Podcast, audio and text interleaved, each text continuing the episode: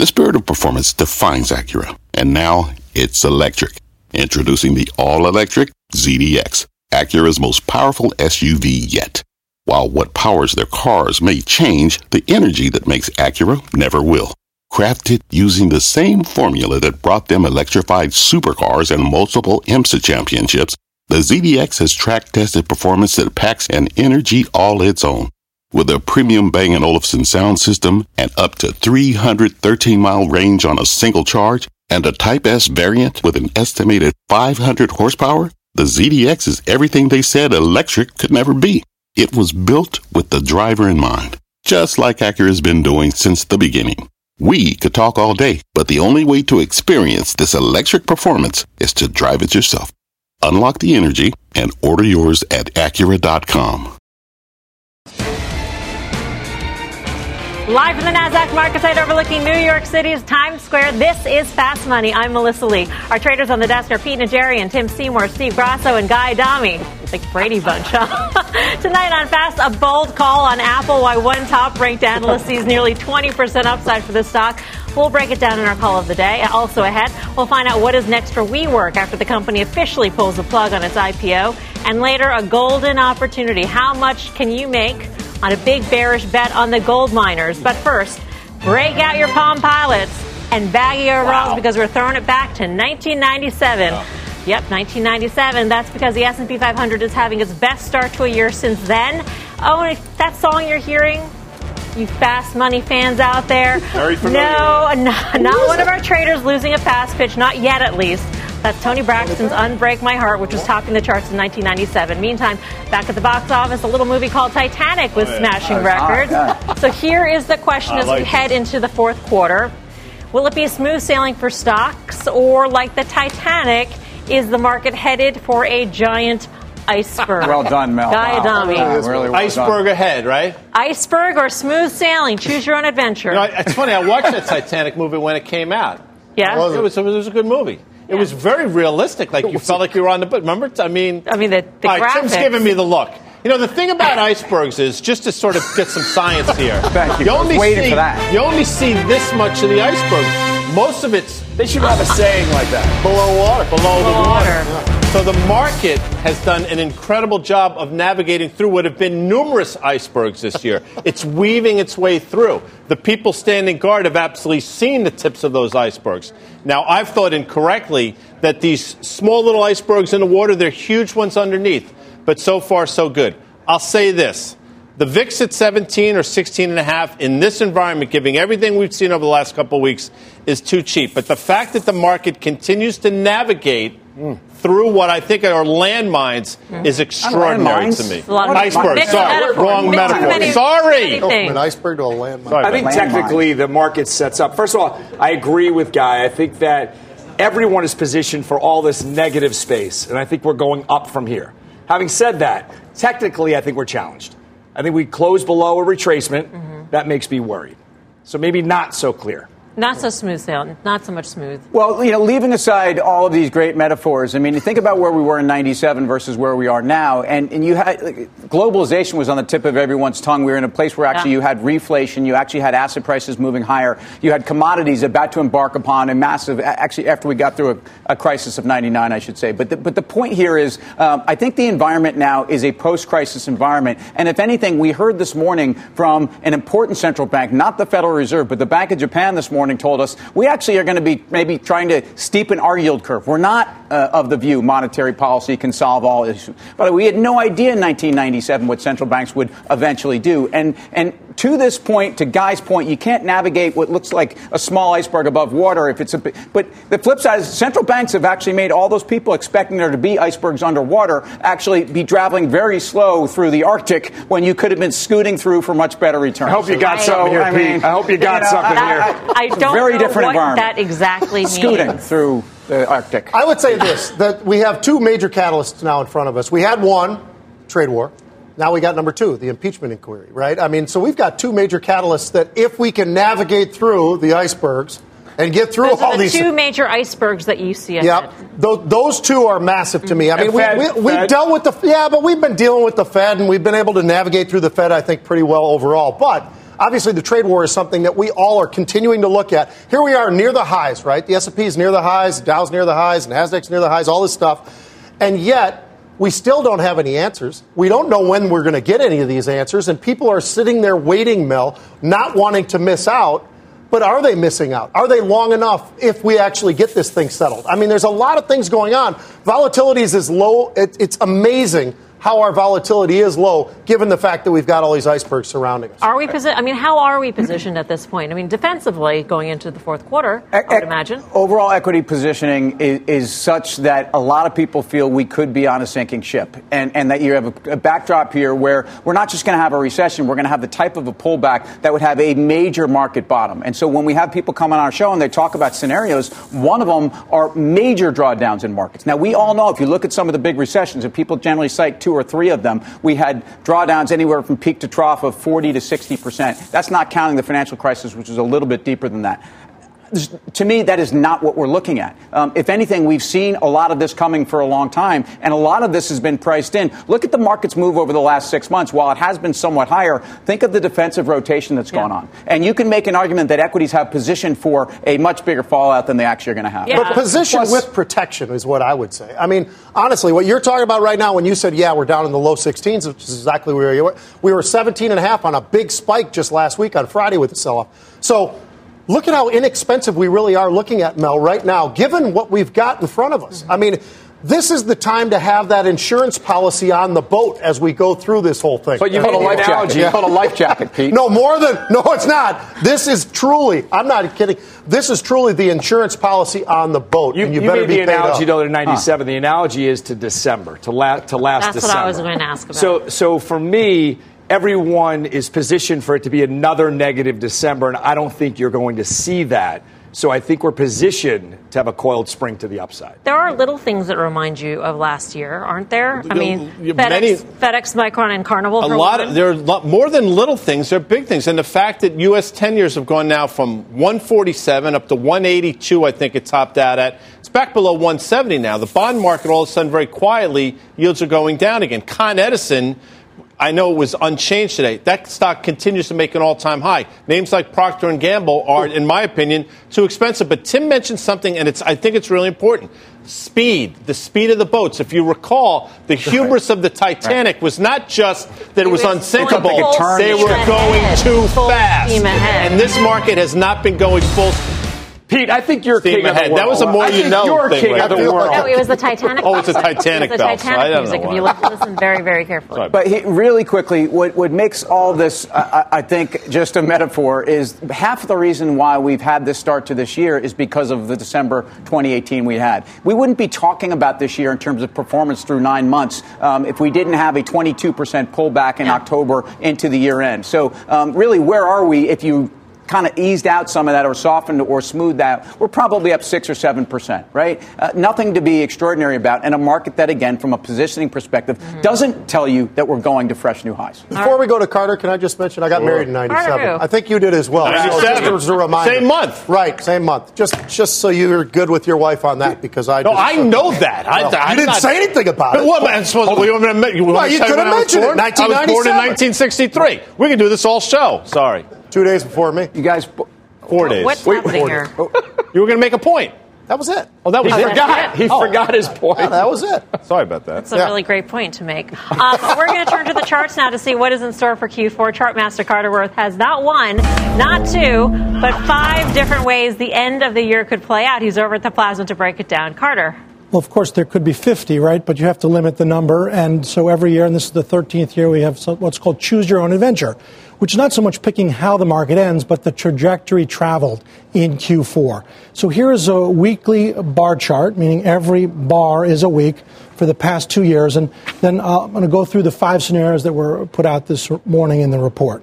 So first, there's scenario number one. The line is where we are now, which is that we back and fill here as we've been doing, that there are no Washington woes, that earnings are presumptively good, or whatever it is that causes the market to break out, and that we do break out in October, drift higher November, December, and end the year at 3150, which would be up 25.7%. Not bad. We're up 19 and change right now.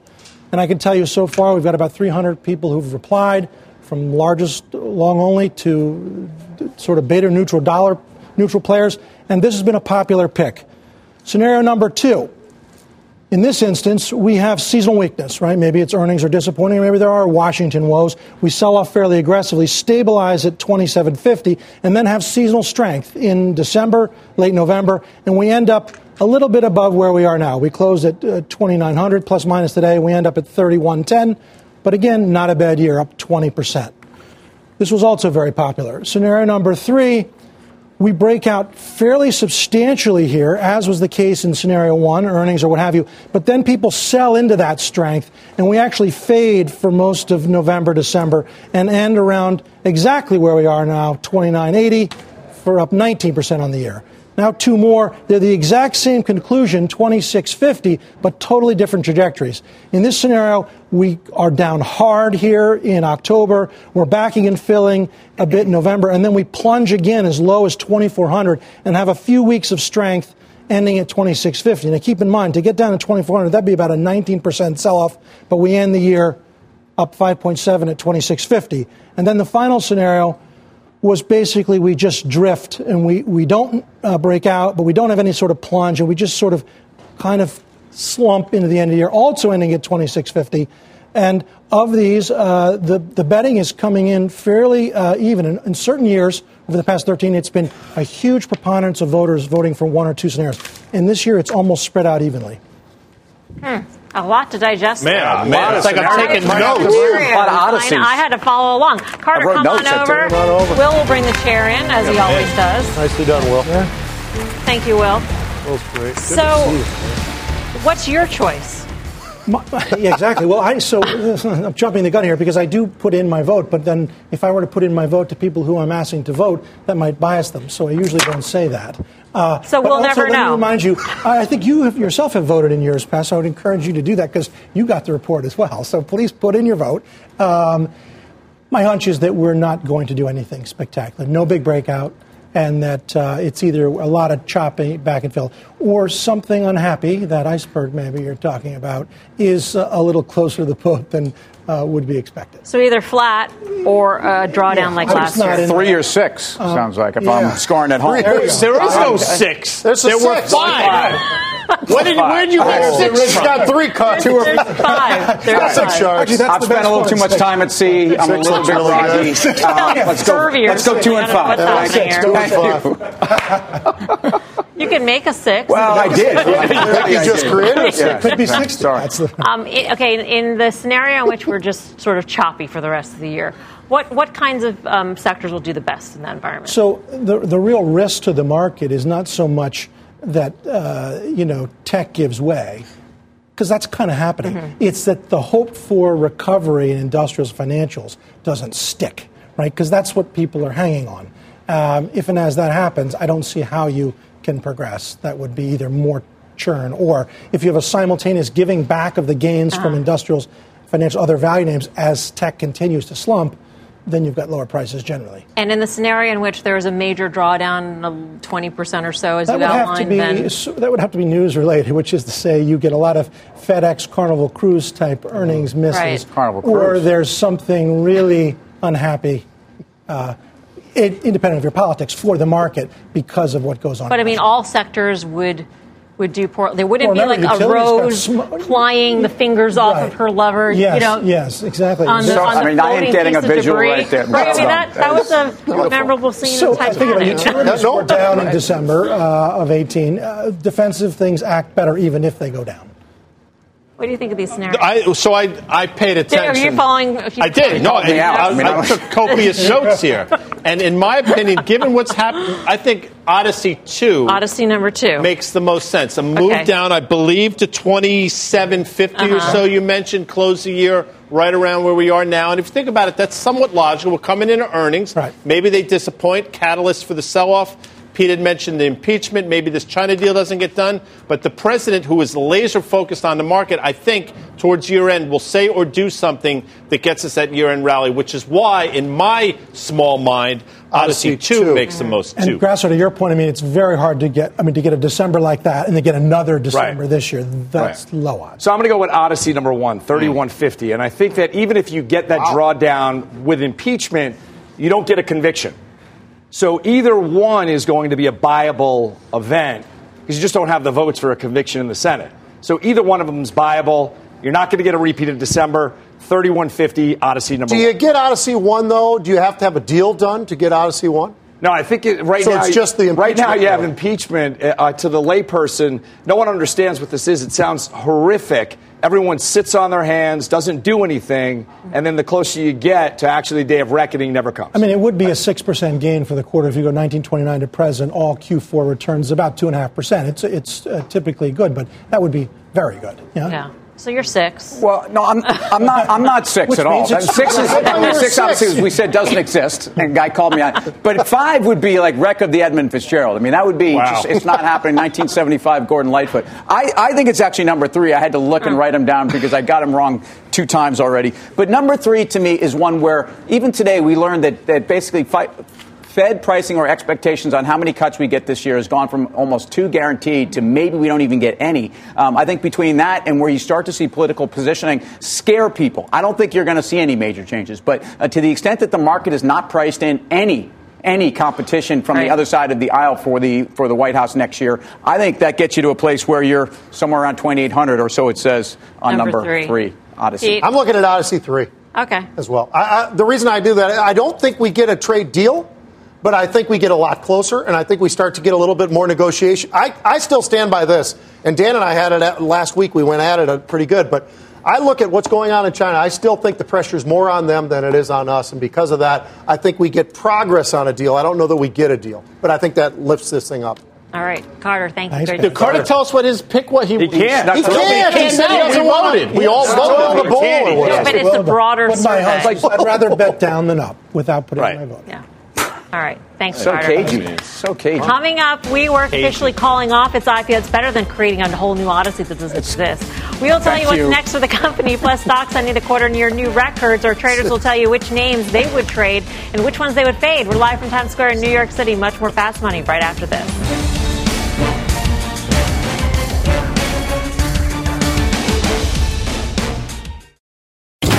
Electricity, a big idea that's inspired countless new ones. From powering the light bulb to virtually powering our entire lives. 30 years ago, State Street launched the Spider S&P 500 ETF, SPY, a big idea that inspired the world to invest differently and still does. What can you do with SPY?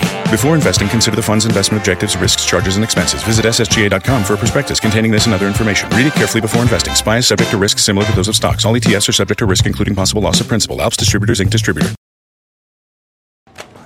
Welcome back to Fast Money. Big news in the IPO world. WeWork officially pulling the plug on its long-awaited debut. Deirdre Bosa has got all the details from San Francisco. Hey, Deirdre.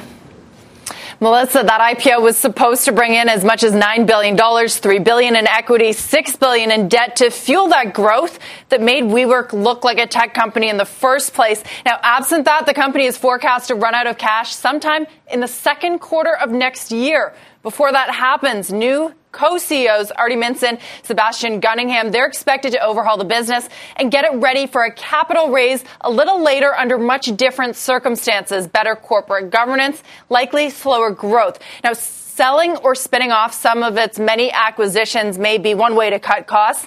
In the run up to its now botched IPO, WeWork acquired more than 20 companies. Here's just a few of them. They range from a coding boot camp for students to a marketing platform for brands to the developer of a messaging app for college students. Some even look pretty similar. There was Waltz and Welkio, both of them developers of an office sign-in system.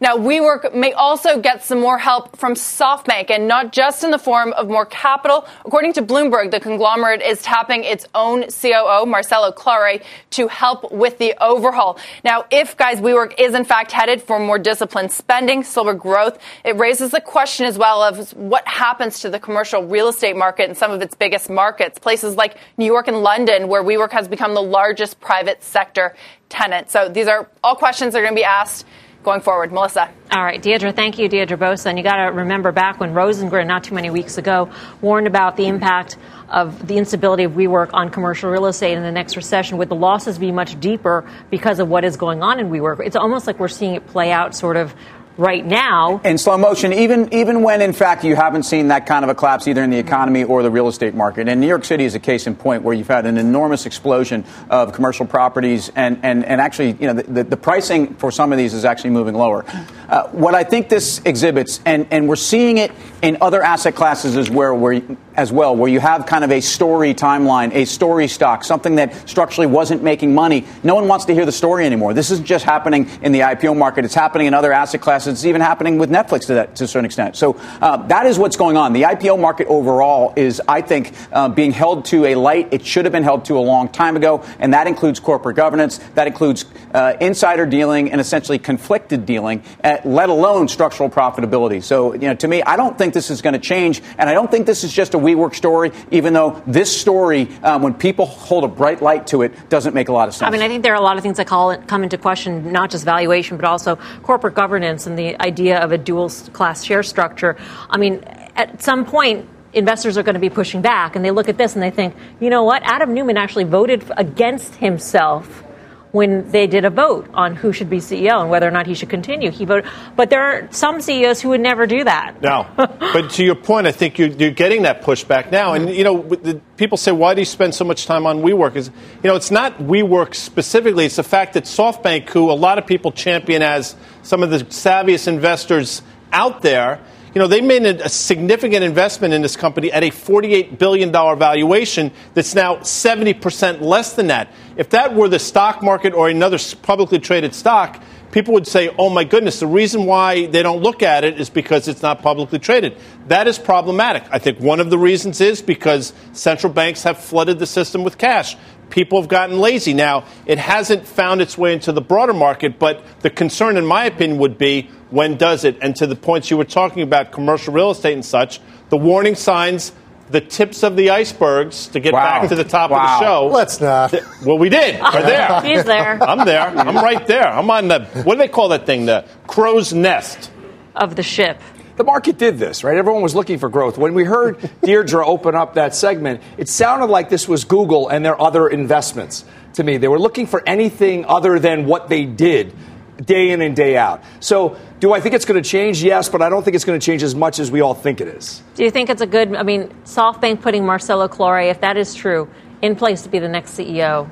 I, I think it's a great move to have somebody within to be able to try to navigate this thing. I think the problem, however, has been what you just brought up, which is the other people, the investors, have become relatively lazy. Everybody just wants to throw some money back. And I've talked to guys, even, you know, a lot of professional athletes come to me and say, hey, what should I invest in? I want to get in the IPO before the IPO and all the rest of this kind of thing. And it's like, hey, look, you really better understand what the company's doing. And are they going to make, I bring it up all the time, but a path to some sort of profitability? And I continue to hit on that because I look at Lyft, I look at Uber, I look at Peloton, and some of these names, and WeWork, I think you could throw in there as well. When do they make money? How are they going to make money? Is there growth there? I mean, there's a whole chain of questions that have to be answered, and I don't think people were asking those questions. They were just throwing money, saying, you know what, when it IPOs, I'm going to make money and I'm going to take it off. That's not happening. by the way, anymore. it's not just VC money. right. It's also uh, growth funds, growth yes. mutual funds, who also took a, big right. stakes in a lot of these companies along the way. But, so, but and but a lot of this money goes back to pension funds and public, yeah, you know, municipalities exactly. who had to reach out the risk curve to own this stuff because and, and there were no other alternatives. because of central banks. Yep. It's the, all of a financial oppression, if I may. All right, you can wow. read more about WeWork on our website, cnbc.com. Here's what else is coming up on Fast. We're closing the books on the third quarter. So, what's in store for Q4? We're breaking out your year end playbook. And later, our call of the day. One top ranked analyst making a bold bet on Apple, why he sees the stock jumping nearly 20%. Stick with us. Fast Money is back after this quick break. CNBC has quick and easy to understand business news updates at the open, midday, and close every weekday. Markets, money, and more from Wall Street to Main Street. I'm CNBC's Jessica Ettinger. Follow and listen to CNBC Business News Updates wherever you get your podcasts. Welcome back to Fast Money. Stocks closing out the last trading day of the third quarter in the green, but it was one rocky quarter. Dom Chu's back in the newsroom to break down some staggering stats of Q3. Hmm. Hey, Dom. Well, oh, what a quarter it's been, Melissa. There are a few standout sectors to focus on. First of all, bad news, right? It was a quarter to forget for the energy complex, by far the worst performing sector in the overall S&P 500. It was also a rough one for the healthcare sector as well. And by the way, you can just extrapolate that three month trend into the year to date numbers as well, where those two sectors, energy and healthcare, again, the biggest laggards by a pretty wide margin as well. As for the leaders this past quarter, is the best offense a good defense, or is it the other way around? I forget. Regardless, it was less economically sensitive, and the more defensive sectors like utilities, real estate, and consumer staples that led the way. Now, some individual names in economically sensitive sectors and industries still managed to post a stellar performance in the third quarter. Now, the strength of the American consumer manifested itself in target shares up around 23% in that span. You've also got social media platform Twitter posting a gain of around 18% perhaps, but not everyone participated. You got JP Morgan Chase. It did outperform the market, but the gains were around a modest 5%. And Caterpillar is still seen as being dependent on U.S. China trade headlines. It's down around 7% in the quarter as well. So, Melissa, it's still a stock picker's market. So, where is the best opportunity into year end? I will leave that to you and the traders to suss out. I'll send things back over to you. All right. Thanks, Dom, for the setup. Seems like a perfect Great time setup. to play a little. Would you rather? Trade it. Oh, trade it, trade it. Why'd you jump it, Tim? Well, I was wrong it? once again. So I mean, He was wrong. I didn't jump anything, guy. It In fact, like I was just guessing, Odyssey and I was number six right there. All right. so we're going to play our favorite fast money Seven. game. Trade it or fade it. Today we're talking Q3 standout stocks. So we kick things off with Target, which Dom had mentioned, one of the best performers in the S&P 500 this quarter. In fact, Target just handed in its best quarter since June of 2003. So Tim, trade it or fade it. Uh, I'm going to trade it, and I'm going to play the game the way it needs to be played, out of the gates with it. And and Dom mentioned best offense is a good. De- this has definitely been a case of a best defense is a good offense. But to be clear, Target had a lot of room to make up in multiple with Walmart, which also is trading in excess of its five-year average historical multiple, as is Target at this point. I think you have to fade it. I, I just think it's been such a great run. There's nothing that they're doing wrong here. Hang on. But this multiple, You got a multiple. You started with trade it. Traded it. Then you faded it. you faded I think it's faded. Yeah, I meant to fade it. Ah, Yeah. all right. You meant to fade it. I meant to fade it. And Oh Ariel my was out there gosh. early So saying what I'm going to is- play the game right. Iceberg, dead ahead. This is Odyssey Well, number these are six confusing all terms. over so I'm a again. seller of this of this company. Just to but be I clear. understand I'm a Tim's seller at these problem levels. because Thank you know So what, somebody else in terms of the means- confusion? No, we or in brought terms this of- no because when you know when you're trying to establish your roster and you're looking to get rid of something, the person you're trading that person. But it's not my I mean, fir- the it's not game my is first not game. named You know what? correctly. Thank you. you. And when you want to keep them, do you fade them? No, it should. You know, it should be like you know. Uh, I don't. I don't know. We should. It should be like buy it or sell it. No, but that's not Too obvious. I mean, that's just Too not obvious. Anyway, back to this game. I would be. So he's he faded Target. He's Yes, faded. Let's be clear. Yes, he did. faded. He did that as well. You know, although the stock's had a huge run, I would continue to trade it. I mean, the run has been unbelievable, but it's finally gotten the valuation it deserves. But as long as Walmart continues to move higher and its valuation in- increases, I think Target's can as well. So I would trade I think you can forget t- uh, Walmart. I think you just got to look at this one. margin growth is there, e-commerce is there, digital This is is there. a power pitch for you. So when you look at everything that's going on, it was too cheap when it was 50. It's too cheap still, I think. It's 16 PE or thereabouts right now. Still. 17 Forget and a half. about, yeah, maybe 17. But but you did you factor in the growth outlook they have in terms of the, what they put out there? So for the next year. I mean, when you put all this together, I still You've think been right, this man. thing. So- no, no, no. I just no I'm just question. saying that I still think there's more upside here because of the fact their traffic numbers and everything is just a little bit bigger. Well, let's see what you think about this next one, Oh. which is also up big this quarter. Twitter, it's up 18% on the quarter. Traded or faded? Pete. I think this one you've got to trade it because you're going into an election year. This is a company that just continues to get growth the right ways, and they're starting to figure out the whole monetization process much better than they once did years ago. They've actually gotten that, and they're getting more and more customers. I think when you've got the president that we've got in office, that almost alone tells you, hey, Twitter is the place to be. This is the place to voice yourself. It might be nasty. Bob Iger doesn't like it. They thought about buying it. Somebody might still step up at some point in the future. Never. And maybe not Too not- expensive now. Not not Disney, but somebody Right. might step up for, for Too Twitter. expensive. I'm going to be a fade it. On Twitter. I think all of that stuff I agree with you, but I think it's all in the stock. Fade Fade it. on positive on this one. It's up 43% year to date. You're positive you're fading I'm it? positive. All right. And it's gotten a pass in the social media space, and I don't think that pass continues. I think more scrutiny with the elections is coming on board. I do agree with higher ad dollars being spent going to the elections, though. Do you trade it or fade it? So Tim? just to be clear, just to be clear, I'm going Take a minute. to trade this one, which means I like it. Yes. Okay, um, which good. means I would buy it. And in fact, Twitter at the point of where we are, the election cycle is nice. The most important thing here is that the DAUs or the MAUs, their, their user base is growing low teens. That's nothing to do cartwheels about. Their ad growth is in the 30s. This is something we've been waiting for for a long time, monetization. It's not terribly sexy, but it is growing, and that's what we wanted. All right. Let's go to Caterpillar. Grasso, this one's yours. Down 7% this quarter. Trade it or fade it. So uh, I'm going to trade this one, and I do believe that you have a tailwind of that deal that is eventually coming down the pike. And if we start to see a resurrection of value over growth, this one yields over 3%. I'm going to trade this, and I'm sure. Key. I, I got, I got to go on the fade route because I don't think there's necessarily going to be a deal. This stock has underperformed now for quite some time on a tape that's been, with the exception of a here or there, exceptional. So I think it continues to trade lower. So I faded. You got to fade it too. You, you don't buy commodities when they're cheap. You buy them when they're expensive. It's the same thing with Caterpillar. People talk about this company when it's cheap. It's time to buy it. The headwinds for the entire global cyclicality of what they do, not happening, not buying it. They lowered the guidance. They missed last quarter. That all bothers me. I understand what Steve's seeing. We do get a trade deal. These guys will be up. Yeah. But that's still It was up 20% last month. August going to September was up 20%. You still can see More that same to sell it. 20% pop. It came off a little bit.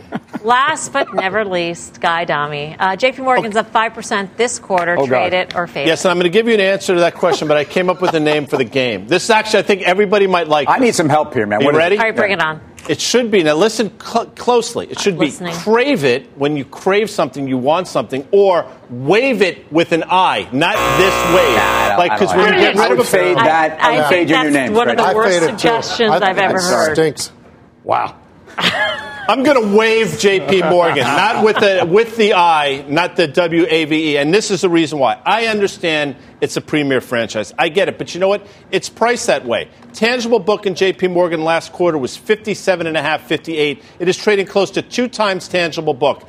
That is a lofty valuation in this market. Yes, they deserve it, but how much more are you going to get? Which is why I say wave it with an I. That's terrible. Don't use that again. Yeah, that's Brave it or wave it, Mel. Coming up, Apple jumping more than 2% today as JP Morgan bets on a big Apple rally, but can a new iPhone really carry the stock to new highs? Plus, healthcare getting hurt. We'll tell you why there might be more pain for the sector ahead. Much more fast money right after this.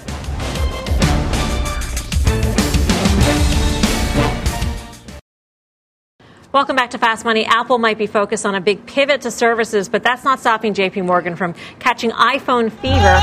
This is our call of the day. JPM slapping a brand new $265 price target on Apple. That's up from 243. That implies Apple has legs to run nearly 20% higher from here over the next 12 months. JPM anticipating increased iPhone sales will do the heavy lifting as the 5G revolution comes here to the U.S. Apple jumping 2% today on this call. So, you feeling the iPhone fever, Tim? Yeah, I'm feeling it. I'm feeling hot. I mean, I, I think it, it, the street is coming on board with two things. What JP Morgan's doing is a little different than some. They're talking about a, a, a multiple hybrid, multiple at services and hardware. They're also talking about actually increased shipments. They're saying that the 2019 expectations were too low and that, yeah, we have 5G coming. And they're also saying that the 2020 product lifestyle, second half, especially with 5G, three 5G phones, is very good. So what I like about this, this story, and I agree with it, um, but I'll count on their analysts to have the market insight and the channel checks, is they see better iPhone shipments. That's not what other people are talking about. And if that's the case, people are way too low in the stock. Yeah, Pete. I would agree. I mean, I, but I, I'm moving more and more away from the iPhone. You and I talked about this earlier, but it's now less than 50%. I don't know how many people, not only on the desk, but you know, all these analysts, when did they think they'd reach the point where it'd be under 50% of their revenue? I mean, I think it's it's amazing to me because of the fact that you look at services, you look at wearables, you look at AI, you look at AR, and all the different areas that they got that are going to start fi- filing in, Mel. I think sooner or later we're going to see these phones, even with the 5G. I'd be happy to see that, actually see that number in terms of percentage of revenue come down even further. So 2020, what's going to be the big catalyst for Apple? Well, I think to Tim's point to 5G, what they're pointing out, but Yeah. but let's not forget when you're looking for margin and growth, it's wearables right now and service, and that's where you're getting it. And because of that, and they're going to start spending a lot more money when you get towards the TV and all the all the different areas there. So that will suck a little bit of Where's money your out. Where's your iPhone? Uh, Why- no, wear- I'm not. A, guy. I'm not. A, I love the wearables, but I don't wear. But to, wear but to that point, everyone was thinking about what one day these services will happen. One day uh, Apple Arcade is going to happen. One day uh, App App Store is going to either uh, crescendo or escalate. So you don't. As long as you start to throw in the hardware. Now, on top of it, everyone discounted it. It was consensus that we were batting up against resistance. We break through 233, the stock is off to the races. You know, to Pete's point, it's a good thing that now iPhones are less, and that's trending in the right direction. And, Sure. you know, so go back to October of last year. This was a $232 stock at its pinnacle, and we've pointed out it's probably going to continue to levitate towards that. If you want to play the math game and say they deserve some blended multiple given all the different businesses now of a 22 ish, you know, given they're going to earn close to $12.70 next year, that gets you to, and Pete mentions all the time, Katie Huberty's number, I think it's 280, and that's your $280 number. And It's Gene Munster's And great. Gene He's Munster's up at as well. 350. So it's got to get to 232 first. I think they report on Halloween. One of my favorite times. Are you in to wear a costume this year? Candy corn? Don't you want to know? How do you maybe, may, yeah, maybe I will on the fast Are you wearing one now? You know, I knew you were going there, Tim. I, it was a tee up for that. Where's the laugh track? by the layup. There it is. It's not fun when you have to ask for a laugh track. It's not a good sign. All right. Coming up, taking a sick day. You'll hear from one analyst who downgraded two healthcare stocks ahead of next year's election. We'll break down that big call and how to trade it. And later, a golden opportunity why one options trader is making a big bearish bet on the miners. Don't go anywhere. Much more fast money right after this. Welcome back to Fast Money. There may be some healthcare hurt ahead. For a few names, BMO downgraded United Health and Humana today, citing uncertainty over the 2020 election.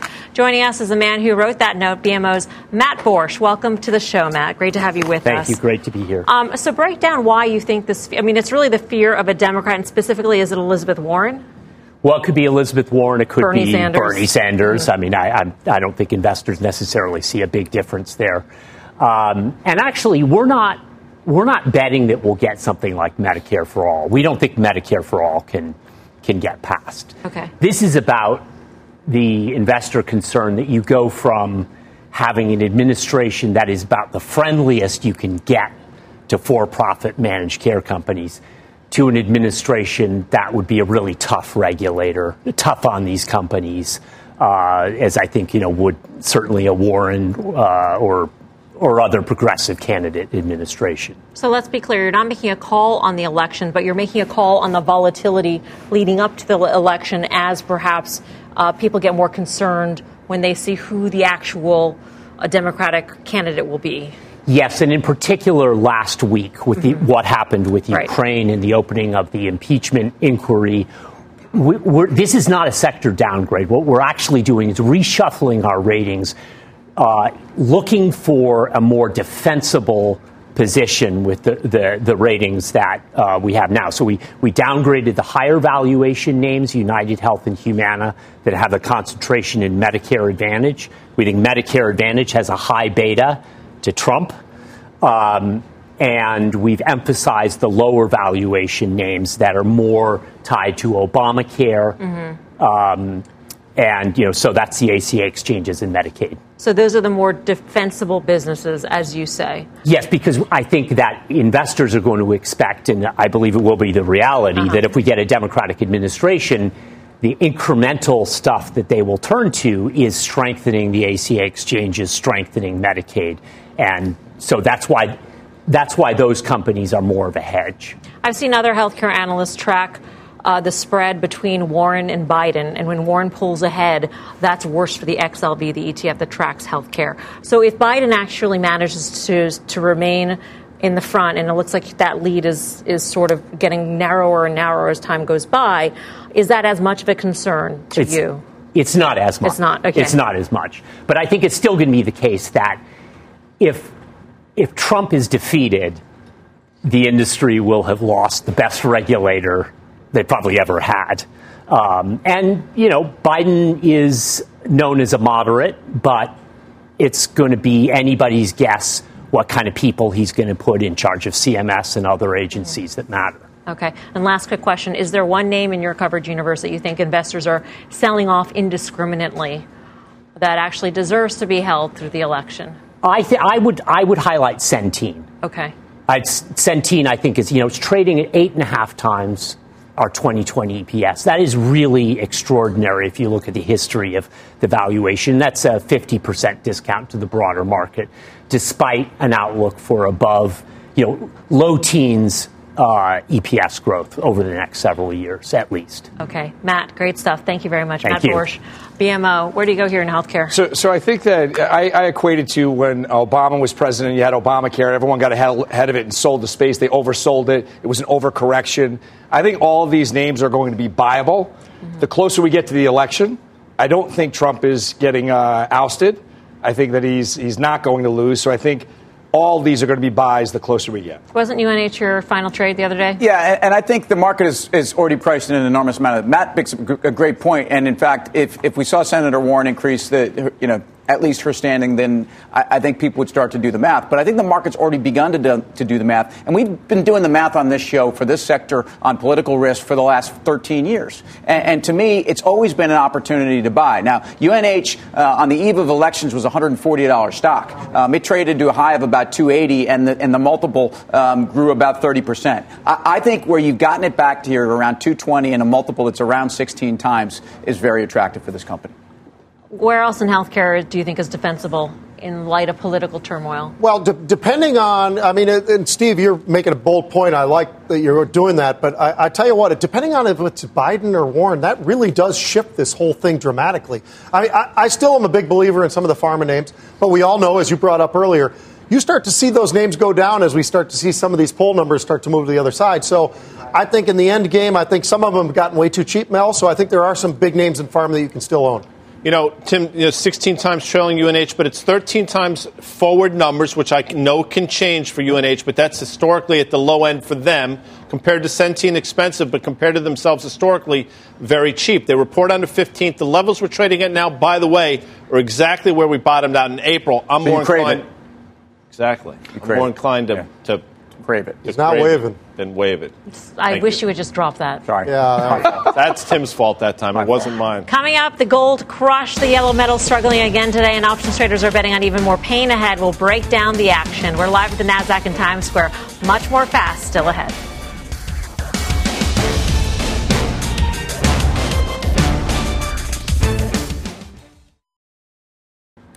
Welcome back to Fast Money. Check out gold losing its shine, falling nearly 4% over the last week as the U.S. dollar soars. One trader in the options market is betting that if the slide continues, mining stocks might end up in a big hole. Mike Khouw in San Francisco with the action. Hey, Mike. Hi there. Yeah, so I was looking at AEM, Agnico Eagle Mines. We saw about two times the average daily option volume there. Amongst the activity that we saw, the November 50 puts, those were very active. That included a purchase of about 500 of those for $1.20. The buyer of those puts is obviously making a bet that the stock's going to decline below that $50 strike price by at least the $1.20 that they paid. That would represent a break even price of about 10% from where AEM closed today. And while we did see a little bit of bullish activity in GDX, we saw some weekly buyers with the 27 and a half calls, and there was a lot of activity also in the GDXJ, the junior miners. We saw some longer dated call buying in the 45 strike in November. Some of that may actually have been just covering some short positions, taking advantage of gold's weakness. And I would say Gold peaked basically, it looks to me like the first week of September, and not much of the flow we've seen since then expects it to catch up with how the S&P has been performing since then. All right. Um, have we seen the peak? I mean, especially as the dollar index in today's session hit a 28 month Have yields high. bottomed? I mean, I, I think you know the rally in gold was as much as we find an occasion, find every reason to want to own gold, and that's you know, in its defense, some of that's true. Um, deflation has been the biggest argument for getting gold into this range. I also think if you think of the Fed expectations are not as aggressive for cuts, that's another thing weighing on gold along with the dollar. Key. So on Friday's Fast Money, which is a half hour show because we're followed closely By by, options action. options action. All right. But one of the things I said towards the end was this will be an important week for gold to the upside. I didn't think it was going to have this type of move today. That, that said, I don't think the gold move is over by any stretch of the imagination. I hear what Mike's saying. Pete probably has some views on it as well, but I think gold is So resting you're going here. to wave think, it right now. Well, can you? No, I'm not. Just quit Yeah, that. I, I'm not. No, I'm not waving it. I'm not. I continue to crush. I I'm waving to all of you guys. Sorry, you can't do that. Mel. Yeah, I you can. Can't I wave just everyone. did. You need somebody. Well, on I wave roster. you. Mike Khouw, thank you. From Options Action, tune into the full show. Friday, 5.30 p.m. Eastern Time. Up next, final trades.